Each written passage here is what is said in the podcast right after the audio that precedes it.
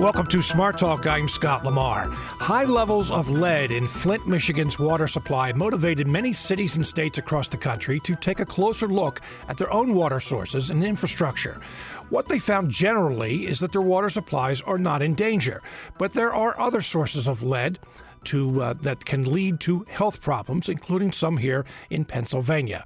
Joining us on today's program is Dr. Loren Robinson, Deputy Secretary for Health Promotion and Disease Prevention with the Pennsylvania Department of Health. Dr. Robinson, welcome to the program. Good morning. Thank you for having me. If you have a question or a comment about lead in Pennsylvania, give us a call 1 800 729 7532 or send an email to smarttalk at witf.org. All right, I'm going to start with a broad question. How much of a threat is lead in Pennsylvania?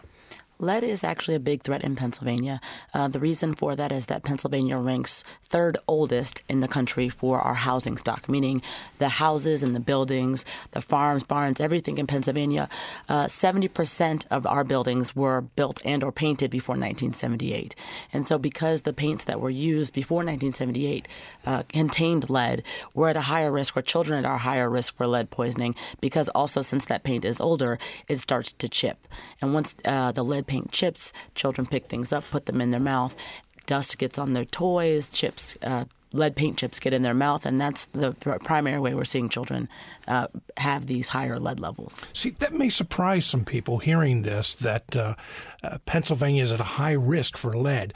I seem to remember a time, maybe 20, 30 years ago, where there was a great emphasis, a lot of public service announcements, a lot of talk about uh, uh, lead poisoning, lead chips, lead paint chips. Don't hear so much about it today. That's true. And I think there was a big effort to educate people.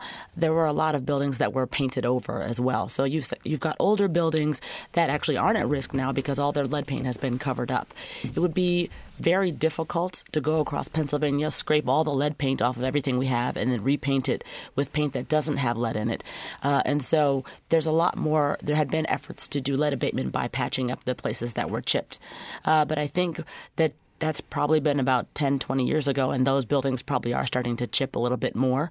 And that's why we're seeing, and now in Pennsylvania, we have seen higher lead levels in children for years. Um, and because of that, we're a state that monitors uh, lead across our state. Um, I think every it's it's primarily led by children's pediatricians.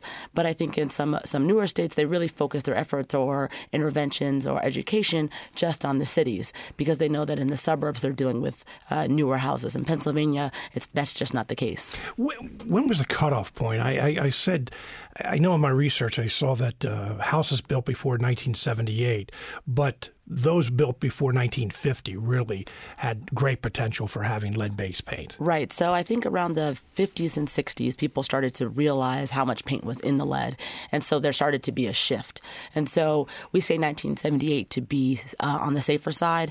Um, but it is most of the, the issue is that every house built before 1958, paint always included lead.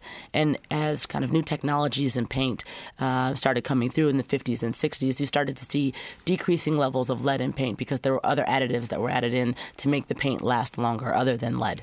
I want to talk a lot about paint during uh, your appearance on today's show, but uh, I noticed that uh, you didn't mention water. Uh, Flint has gotten so much attention because of their high levels of lead in the water. Uh, do we have an issue with lead in water here in Pennsylvania? So, uh, the Department of Health doesn't monitor lead in water.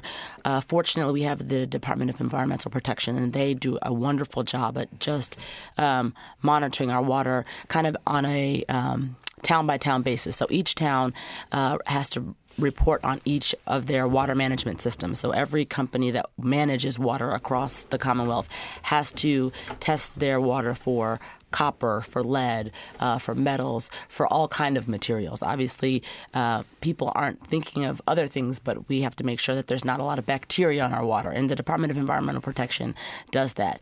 Uh, and also, people can look up on the Department of Environmental Protection's website. You can look by your county, find your water management company, and look and see exactly how much lead is in your water at any time. Um, but you're right, we don't have an issue with uh, lead in the water in Pennsylvania, thankfully. But there was uh, an article on Vox.com a few weeks ago that got so much attention because it's the, the headline itself said 18 cities in Pennsylvania have higher lead levels than Flint in their water supplies. What about that article? Yeah, I think that that was uh, quite an an eyebrow raiser. Yeah, I think I uh, got a few more white hairs that day. Um, I mean, I think it was a, a good article to bring this uh, issue home so that people could understand what issues we have in Pennsylvania and how we can make a difference um, for the health of our children. So the article focused on um, 18 cities in Pennsylvania. We have a, a, lead report that's released every year by the Department of Health that looks at uh, city by city what lead levels are in children. Um, there's been some changes to um, nationally, there's been some changes to what are the cutoffs in terms of how, where we report this as an elevated level. Um, there's also been cutoffs in in term a change in cutoff in terms of when we intervene. So in the past.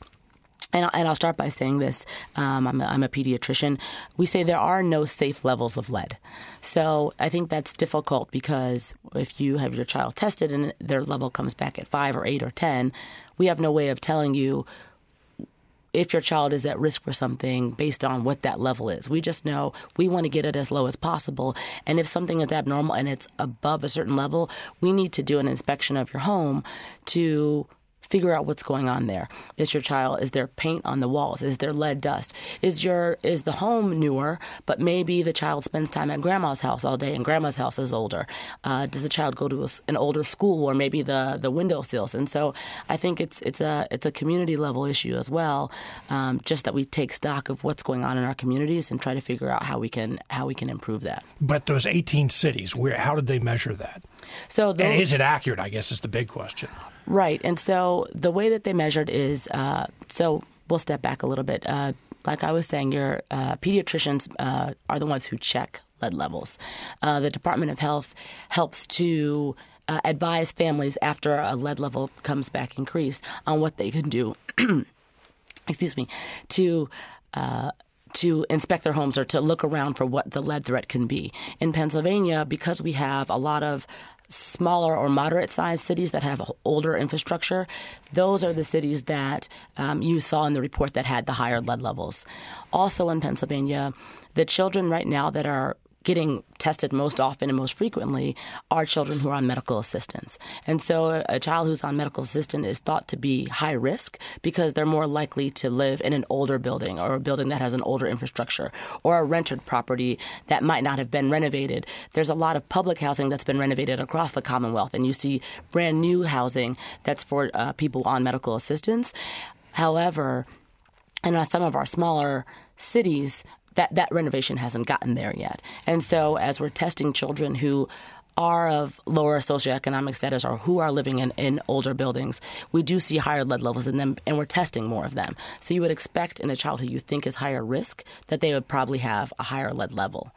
I think that if we had uh, mandatory testing or mandatory, mandatory universal testing, if we tested all children, these rates would go down because you'd be testing a, a larger pool of people. I guess we're, um, and as you said, DEP is the one who tests uh, the, uh, the, agency that tests water. I guess what I'm getting at is uh, the bottom line: are there lead levels that are too high in those 18 cities in the water?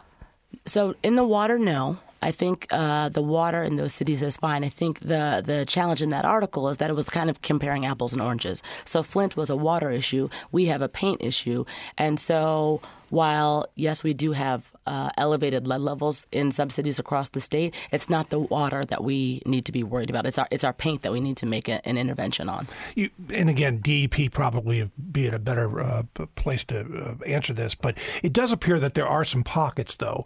I, I mean, now this is not a water supply that services a lot of people, a city or a municipality. I just saw an article in the Lancaster newspaper yesterday that uh, one of those roadside spring water stands uh, in Adamstown, Lancaster County, had lead levels that were three times higher than what is acceptable.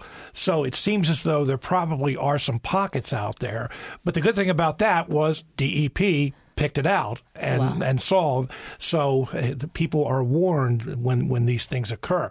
Um, you said that uh, any lead is too much. Any so I, um, I guess my one my question when we're still talking about water before we get into too much of paint, one glass of water with high lead is that damaging? You wouldn't see an increase in your blood lead level from one glass of water. I think one of the things also um, in Pennsylvania that makes us unique is that we have a lot of people who have uh, wells. And so uh, if you're someone who has a well, as is the case for, like we were talking about, the other um, things that can contaminate water, you need to turn your water on and let it run before you start to cook or before you drink with it. Um, just because as water sits in pipes, it kind of corrodes the pipe. And that's how you get the water, the lead kind of wearing off into the water. Mm-hmm. Mm-hmm. You know, I'm curious. Do uh, are wells tested? Wells are not tested. That's a good question. We looked into that. So wells are not tested. Um, when someone has a well on their property, there I think there are like testing kits, or you can have someone come out and specifically test your well, um, but they're not part of the DEP testing. Mm-hmm. So, what are the health effects of, of lead contamination? Well, or I should say, uh, lead exposure. So they vary. So they can range in a in a child from um, kind of fatigue, irritability. Um, we there's a there's a condition called anemia, meaning the child's blood counts are low. Um, uh, at the very at the very far end of severe, um, you can have severe um, uh, effects on the brain. So, um, learning disabilities, delays, seizures, um, that would be at an extremely, extremely high lead level. Um, we have a we have a uh, there's a universal threshold for treatment for lead poisoning, which is a lead level of 20 or higher, um, and we um, don't have in Pennsylvania children who have levels that are that high. You, used those numbers earlier. You said yeah. two, four, six, eight, and now you're talking about twenty. Uh, what are you talking about? How are those those levels of lead measured? Sure. So uh, this it's a blood test. Um, a child would need to have their blood uh, drawn uh, at their pediatricians and then tested for lead.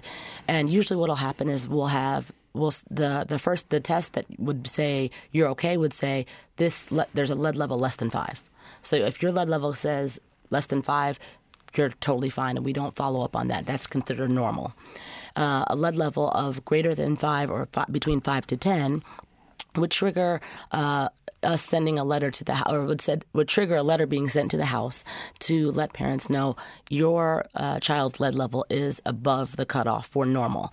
Meaning, you need to take uh, an you need to take a look around your house, um, and we and we give a list of things for parents to look for that could be contributing to lead poisoning um, in their house. Now, a lead level greater than 10 or in between 10 and 20, we have community health nurses who will um, help the pediatrician to make sure they get in touch with the family, follow up. Um, they'll have excuse me, uh, they'll have uh, the house um, looked at and inspected, and then the child would um, uh, then needs to be followed up and have a, another lead level in about three months. Now, as you mentioned, you're a pediatrician. Have you ever seen a child with a lead level over 20? Never. Never. I never have. It's the highest you've ever seen. I think it would probably be back when I was in training in North Carolina. I think maybe an 11. Um, so, so uh, the children who are most at risk are small children. So, uh, the recommendation from the American Academy of Pediatrics is that you t- test test children uh, who are at high risk uh, around the age of one, so sometime between nine months and a year, uh, and then again at two. So those are the times when children are starting to be mobile, starting to put any and everything in their mouth. They figure out how their hands work. And for the most part, up until one, children are either breast or formula fed. And so, um, one, you're thinking that you're, as a parent, you're thinking that's all they're putting in their mouth really is this formula. You're not realizing that they may be putting these lead chips in their, in their mouth.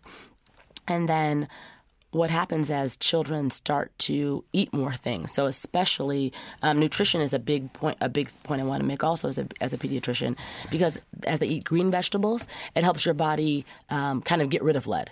So if if you're a child whose lead level was kind of borderline or a, a little bit elevated, and once they start eating a, a regular diet, especially fruits and vegetables, will help them kind of break down and get rid of lead in their body.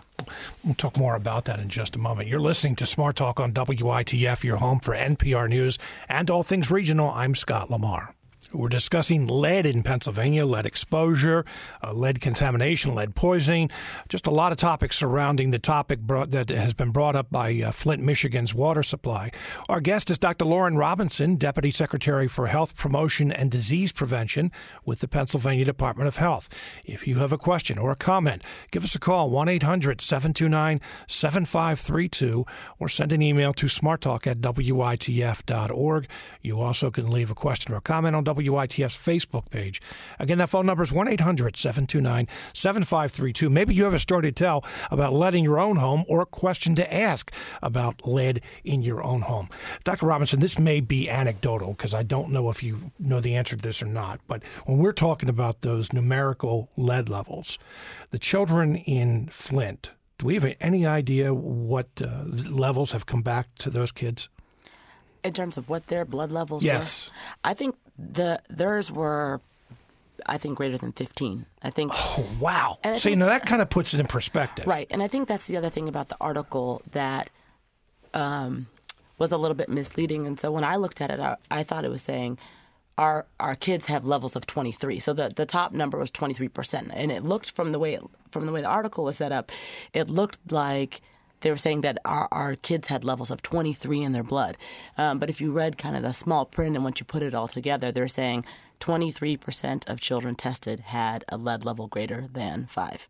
Mm. Which is a lot of steps to get to, as opposed to saying this child had a lead level of 23. Yeah. So, again, going back for some context, mm-hmm in your career, you have never seen a lead level over 11, and that was in another state. Mm-hmm. And these children in Flint are looking at 15. 15 to 20. Uh, again, that really puts it in perspective of, of, of what the, how dire the situation is in, in Flint, Michigan.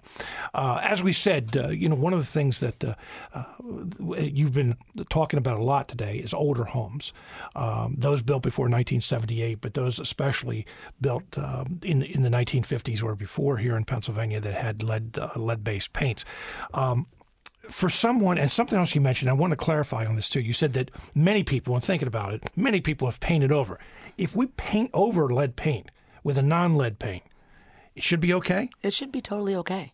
So the once you paint over lead paint, it's, it's fully covered up. And so the risk again is the lead is the chips because kids eat them. And and the thing that I think a lot of people don't realize is that uh, they taste sweet which is probably why children like to put them in their mouths. If they didn't taste good, they probably wouldn't eat them. But uh, lead paint kind of has a sweet taste to it, um, so that's also probably why children put them in their in their mouths. But if you paint over it and the paint isn't chipping, it's it's a pretty good abatement strategy. Um, you also need to be mindful for lead dust. So I think that was my next know, question. If it's if it's not chipping, you're not going to have as as much dust from it. Um, and also, when they're painting over the, the chipping lead paint, a lot of times they'll put a, either like a sealant or a primer and then put the paint over top. And the new paints um, really have a lot of good latex in them, and that makes them a little bit more resilient in terms of uh, chipping. Now, is it just chipping? But say there's a lead based paint on the wall, just coming in contact with that, if it's not chipping, is that the danger? It shouldn't be. It shouldn't be. Okay. That's not enough. That's not enough uh, paint. Even if even if you just every day just slept with your hands touching the wall, uh, wouldn't get you to a lead level greater than five. You mentioned dust, and you said that most often it uh, is near where there are chips. Are there other sources of uh, lead dust? Um, so I think so. I, I live in Philadelphia, and um, and anytime um, you have a so construction sites, you'll see construction across across the uh, Commonwealth.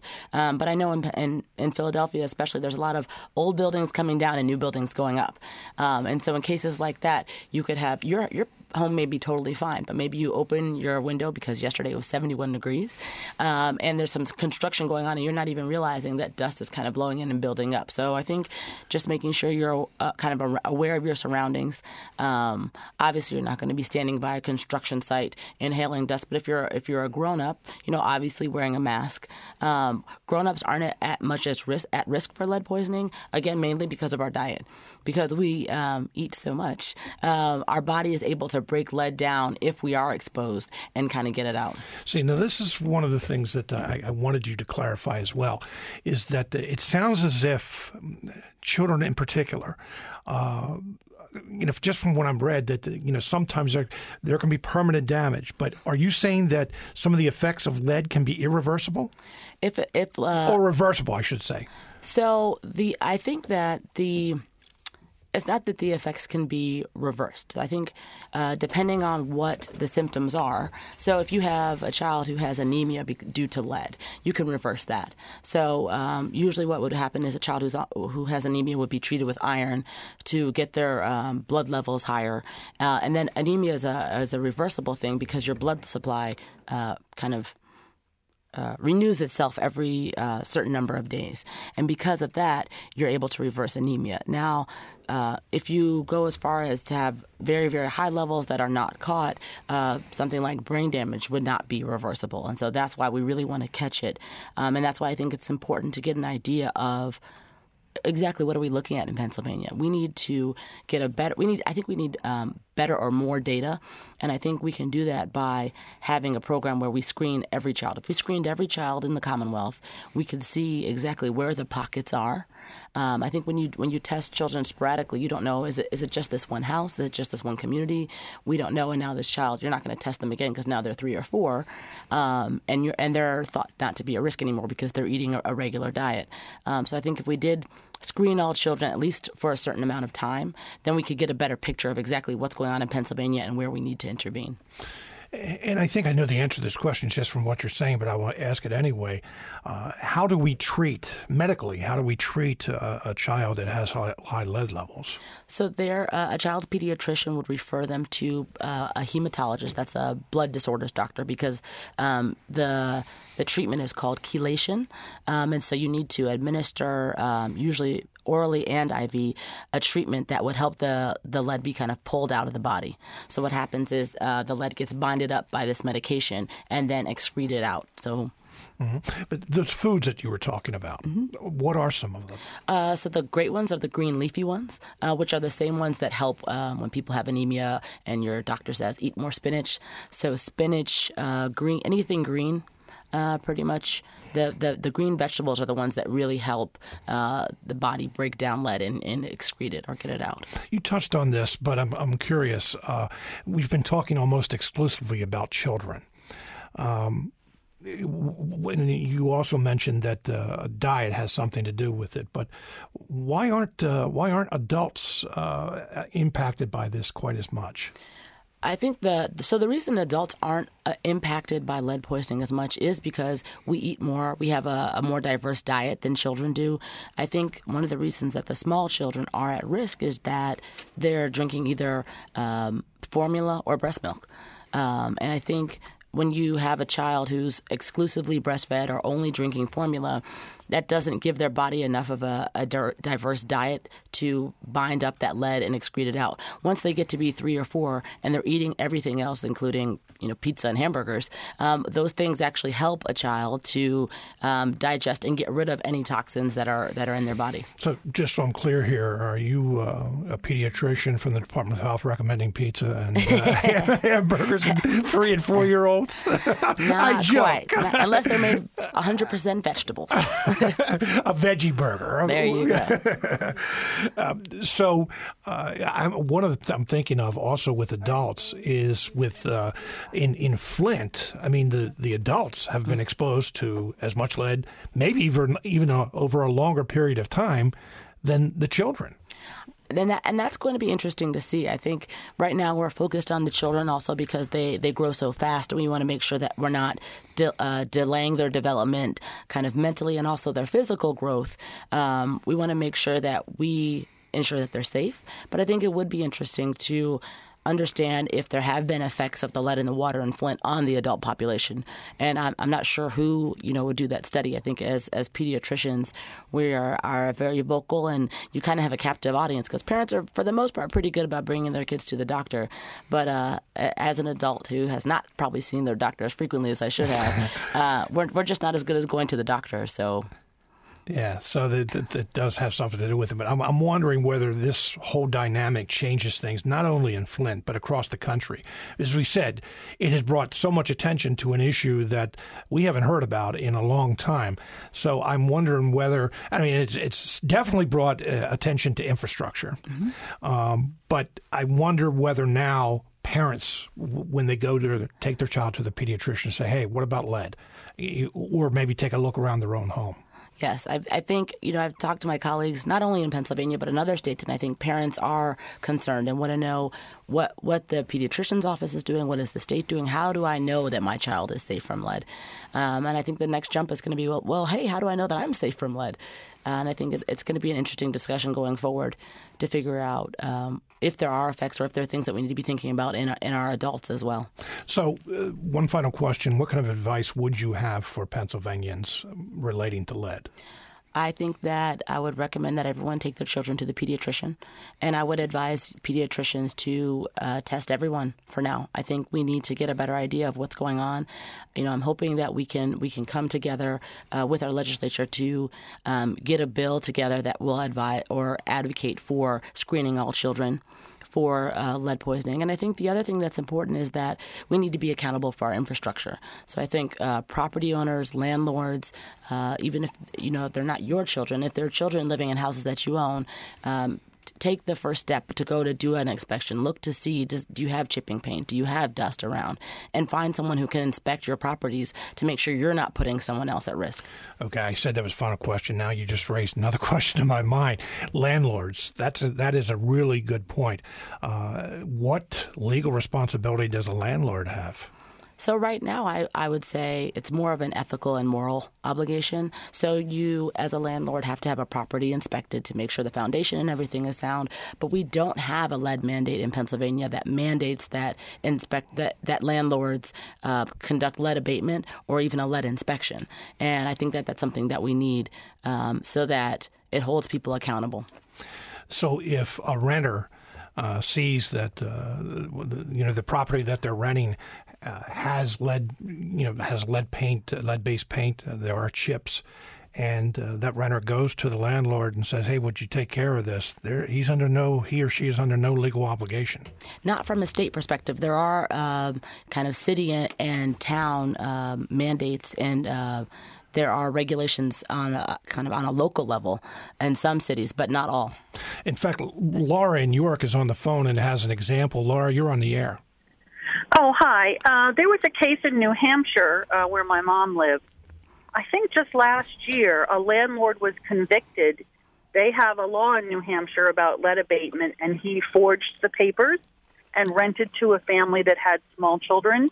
And a child ingested the lead and became very ill and was taken to the hospital eventually.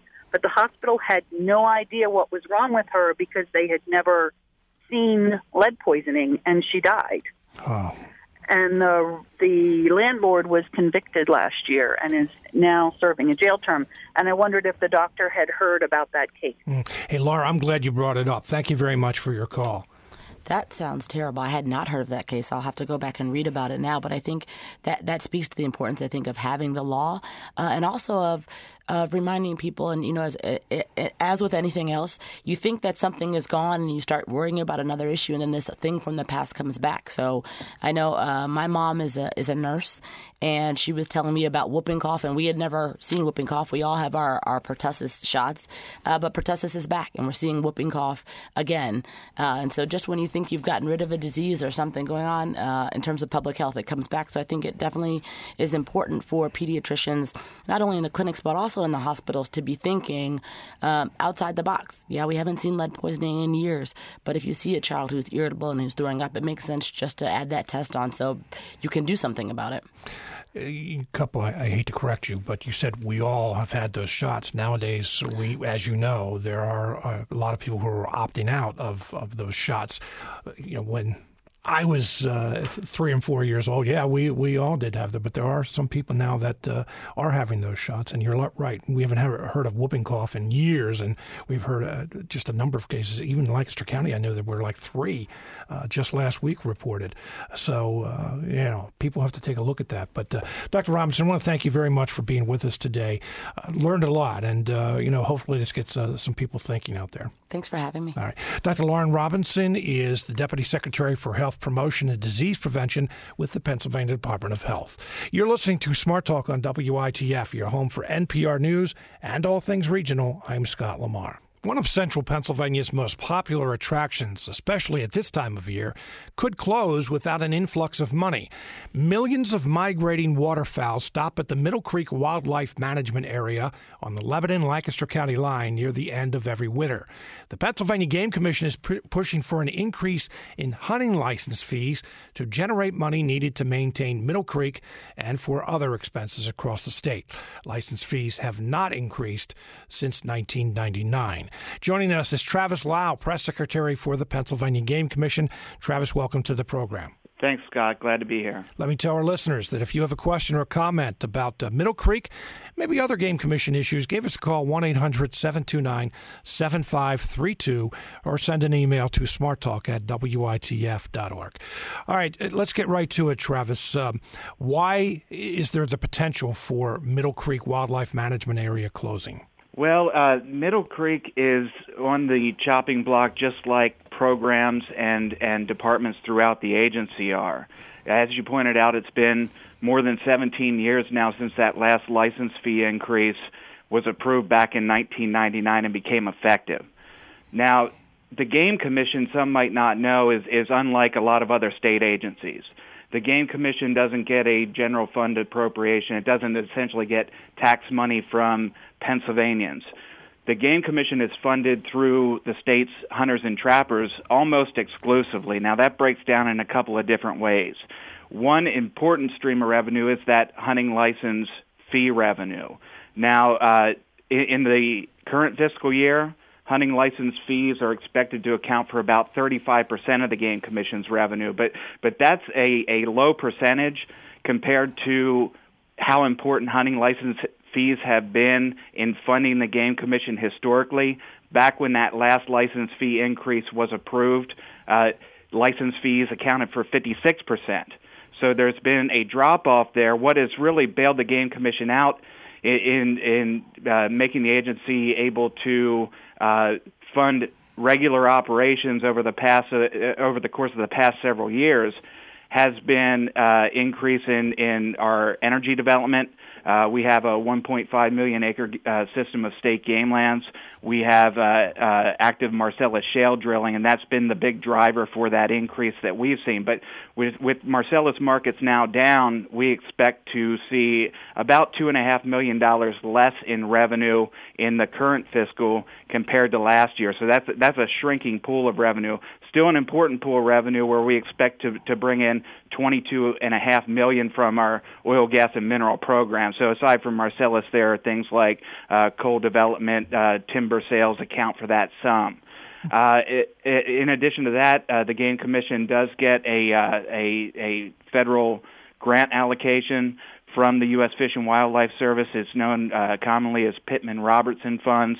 Uh, these come from a federal excise tax that's placed on sporting arms and ammunition before they're sold, and then the federal money is doled out to the states based upon the number of, of licensed buyers each state has. I want to talk uh, more specifically about Middle Creek just a moment, but uh, what does an adult hunting license cost nowadays? The the, the hunter pays uh, resident hunter pays twenty dollars and seventy cents. Now there's a lot of talk uh, like uh, for for instance, in the news release that we put out after legislation was introduced last week to increase the hunting license fee uh, about a $19 fee. Uh, the additional $1.70 is is split into two different fees. One which is paid to the license issuing agent, and then the other which is is an administrative fee that goes back to the PAL system, which which uh, distributes our licenses. We have a, a, call here. Our listener wasn't able to stay on the line. Linda from Hummelstown. She said she heard that uh, hunting is down. I assume she's talking about participation, and the volume of licenses is also down. Is that true? That that, that is correct. Now that is not a uh, a problem, if you will, that's exclusive to Pennsylvania. It's it's uh, Pennsylvania's trend has been uh, very much the mirror image of a national trend. In in Pennsylvania, the peak year for light for hunting license sales has been was 1982, and uh, Pennsylvania sold right around 1.3 million licenses in 1982, and then since that time, it's been a, a generally steady decline. Uh, here in recent years, we did see a little bit of a bump but uh, in the previous license year and in our license years uh, match most fiscal years where we run July 1 to June 30. So in the 2014-15 license year, uh, we sold uh, just more than 944,000 hunting licenses, and that's that's a number that's representative of individuals. Uh, and I promise we're going to get on to Middle Creek in just a moment, but uh, do have to follow up on this.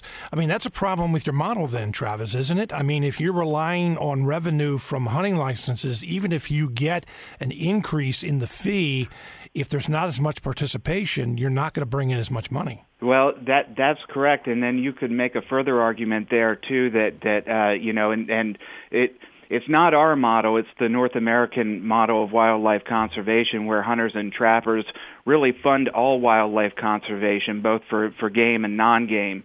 And, you know, of, of course, that w- when I said uh, going into it that, that it was almost exclusively, the Game Commission was almost exclusively funded by our hunters and trappers, certainly it's not exclusively funded by our hunters and trappers because we do get donations from from non-hunters. We do get other streams of revenue not related to hunting.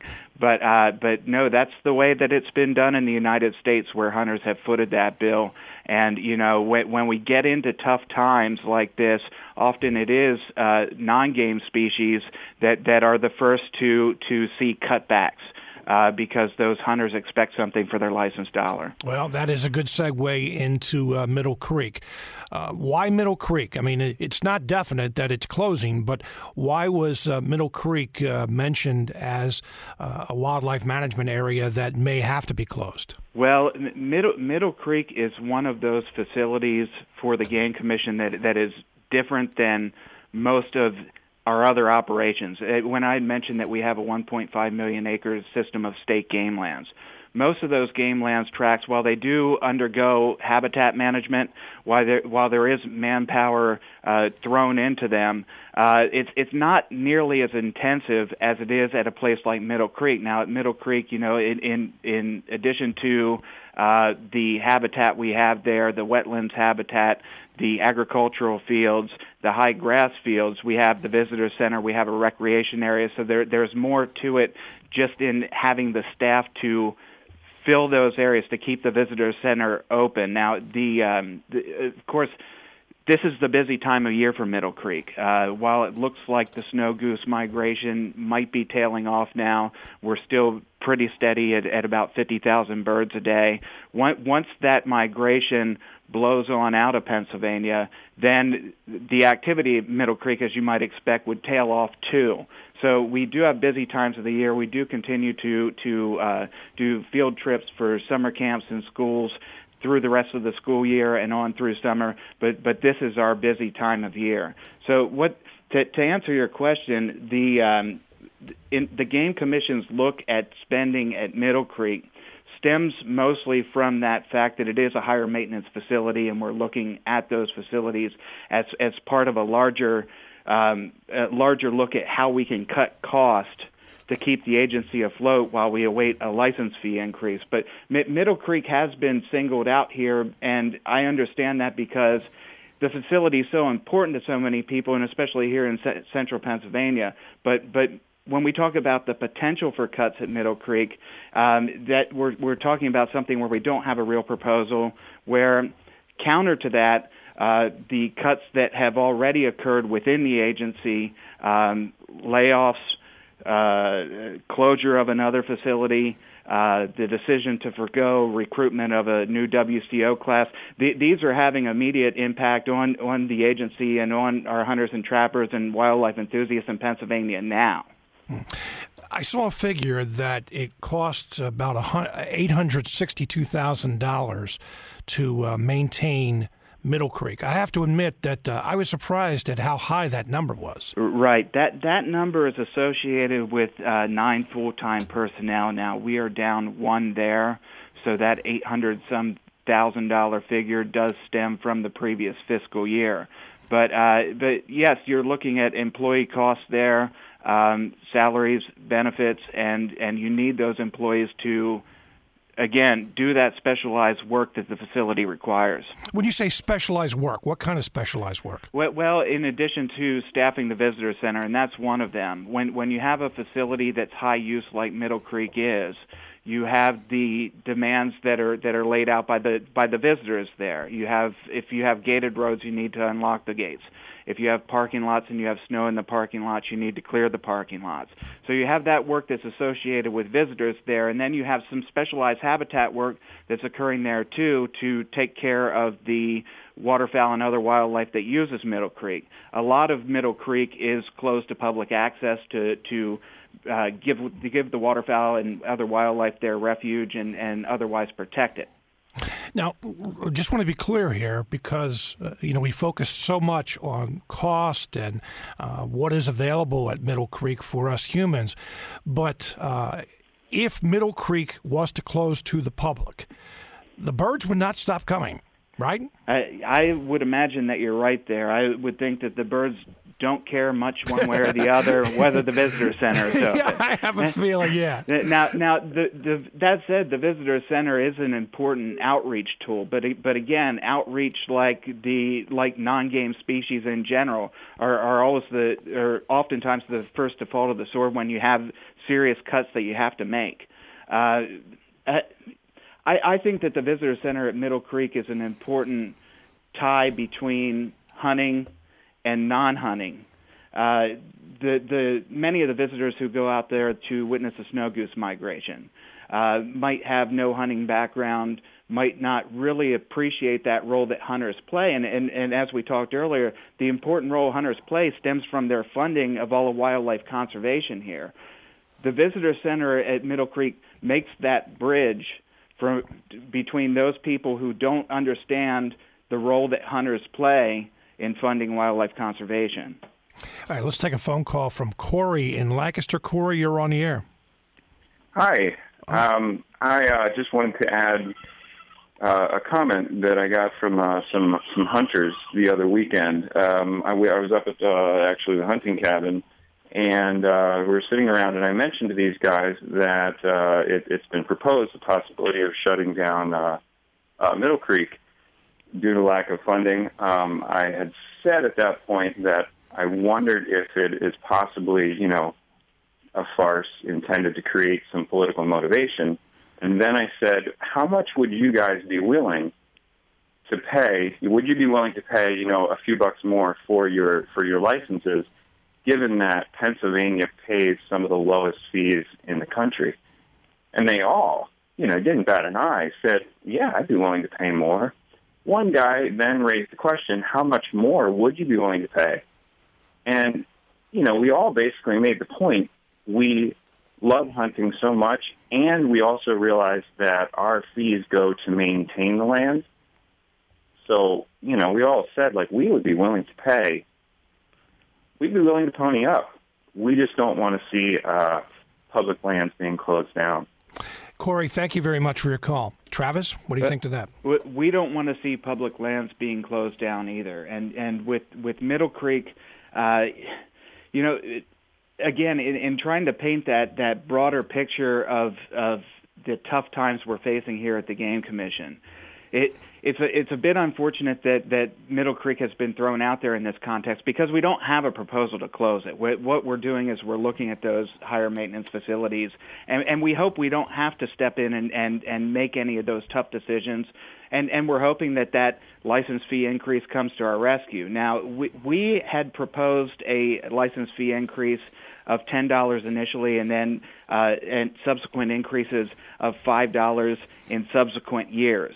Uh, we now have legislation that we're fully behind that calls for just one increase uh, which would be a $10 increase in the cost of a resident hunting license. And then there are a number of, of other increases. Most hunting licenses, like your archery licenses and your bear license, would increase under that proposal. It's Senate Bill 1148. It was introduced last week to committee, and a hearing has been scheduled for April 7th. Uh, it is free to visit the, the visitor center at Middle Creek and other facilities across the state. Would you ever consider charging a fee? Um, I think that all options are on the table at this point. Uh, the Game Commission had discussed a user fee for state game lands, and, and that discussion took place over several months last year. And ultimately, that discussion was placed on the table, and, and it hasn't been brought back up. Uh, there, there was a lot of opposition to that idea um, that people would be charged to hike on game lands, even though that is a model that a, a lot of states have adopted for their public lands that they uh, it, that they're responsible for the maintenance of. We hate um, to see that. What, what's that? I said we hate to see that because it has been free and it's it's there, it's land. And and the discussion has been has been renewed here with talk of of closing other facilities like Middle Creek. Um, but uh, but again, we haven't really moved that proposal off the table. If you're just tuning in, uh, we're speaking with uh, Travis Lau, who is the press secretary for the Pennsylvania Game Commission, and uh, talking about the possible closure of the Middle Creek Wildlife Management Area on the Lancaster Lebanon County line. Uh, if you have a question or comment, give us a call 1 800 729 7532. Send an email to smarttalk at WITF.org. Leave a question or comment on WITF's Facebook page. Again, that phone number is 1 800 729 7532. Before we take a few more calls, just want to uh, you know, get an idea for those who have never been to Middle Creek. They probably have seen the pictures because at this time of year, there are so many people taking photographs. Uh, there's so much in the media, so many pictures you can see. Actually, we have a few photographs on our website today, WITF.org. It's just absolutely beautiful and something that you very rarely will see uh, that many birds, uh, that much in, in, the way of waterfowl in one place. Do you have any idea numbers? How many birds visit uh, Middle Creek uh, at this time of year? Yeah, our uh, staff out at Middle Creek does take daily inventory first thing in the morning and, and puts out updates on, on our website. And, and we're able to, to track the uh, the timing of the migration and, and, and when peak times might be through that effort. Now, uh, when I had mentioned earlier that we're holding on at about 50,000 snow geese, um, that has been for, for most of this week. Uh, we did estimate the peak number of snow geese using Middle Creek this year. Um, this was back March 15th at 110,000. But that even that number, as as big as it is, um, isn't as it wouldn't wouldn't amount to a record by any means. Uh, you have um, in in some years that snow goose migration uh, pushing 200,000 birds. Uh, how many species are we talking about? Well, um, w- with with the 110,000, we're talking exclusively snow geese. Right. Mm-hmm. Uh, t- tundra swans, uh, another uh, seasonal visitor through Middle Creek. Uh, tundra swans are a lot like snow geese, where their nesting area is in the Arctic. Uh, that their wintering area is uh, through down through the Chesapeake Bay uh, as far south as North Carolina. And when they make that flight north, they're looking for that open water where they can stop over. And, and some stay for a few days and some stay for a few weeks uh, before, before making that final, track, uh, final trek up north. Um, but in addition to tundra swans and snow geese, it, practically any any variety of waterfowl that you could imagine there, um, plus so- songbirds, bald eagles are frequent sightings at Middle Creek, deer and turkeys. It, it really has everything, uh, but but um, really it has everything that those migrating waterfowl want and need. All right, we only have about three minutes left. I'll try to get to as many calls as I can. Uh, Park is in Sunbury. Park, you're on the air. Hi. Um, my question is um, we, we no longer have pheasant hunting like we used to. Deer hunting is really, really scarce up in uh, Pine Creek Valley where I've hunted for many years, for 60 years. And the young fellows, this next generation coming on, don't even want to come up there anymore because there aren't any deer to shoot, any buck to shoot. We don't shoot doe. But um, and then also, my question is, like most other state agencies or government agencies, is our pension fund for your game commission causing you financial trouble? Those are my two questions. All right, very good question. I don't know if you can address the deer situation, but uh, because you know you we do hear that in some areas of the state. But what about pensions in the game commission? Well, yeah, that that's an that's a driving factor of our cost increase there, and I, I don't have the exact number of employees in our complement now versus back in 1999 when that last license fee increase was approved. But it's it's somewhere about 20 fewer positions now, and somewhere around twice the personnel cost. Uh, for the game commission compared to 1999, uh, pensions factor into that. Uh, a lot of our employees are, are uh, contracted uh, through negotiations. They're union employees. The game commission doesn't really have any control of their costs. But uh, in in the last fiscal, our in our personnel costs, which would be an all-inclusive term that would inc- include salaries, benefits, and those pensions, uh, were around eighty-two million dollars. Mm. Travis, we only have about a minute or so left. I want to thank you very much for being with us today. We had a couple calls here, real good questions. You touched on this one, but uh, Tara asked uh, about uh, fracking revenue. And the second question is from Ernie, who asked uh, Could there be a Friends of Hunters license asking for donations? Yeah, we've heard that. We do have now a voluntary conservation stamp that we sell for $3. We've never had a whole lot of interest. People might buy it as a memento, but given that it's not mandatory to use game lands. It, it, we don't sell very many of them. Of course, that's an option. When people ask me, uh, and particularly in, in, in relation to the potential closure of Middle Creek, uh, what they can do to help out, they can donate to the Game Commission. It's easy. We have a button on our website. You can earmark donations for Middle Creek. As a matter of fact, some of the upgrades that have, have occurred to, at the Visitor Center there in recent years, uh, donations played a played a big role in in leading the way for that. But uh, but buying a hunting license, you can't be buying a hunting license for funding conservation in Pennsylvania because essentially the the game commission not only gets that license fee revenue but gets that federal match revenue. Hey Travis, you mentioned earlier we're we're out of time, but uh, you mentioned earlier that fracking uh, you do get revenue from fracking in Pennsylvania, but because uh, of supply or drilling and uh, natural gas being down so much, you're not getting as much. Travis Lau with the Pennsylvania Game Commission. Thank you very much for being with us today. You're welcome, Scott. Thanks for having me. Coming up tomorrow, a refugee, a witness, I should say, to Syrian refugees escaping the war torn country.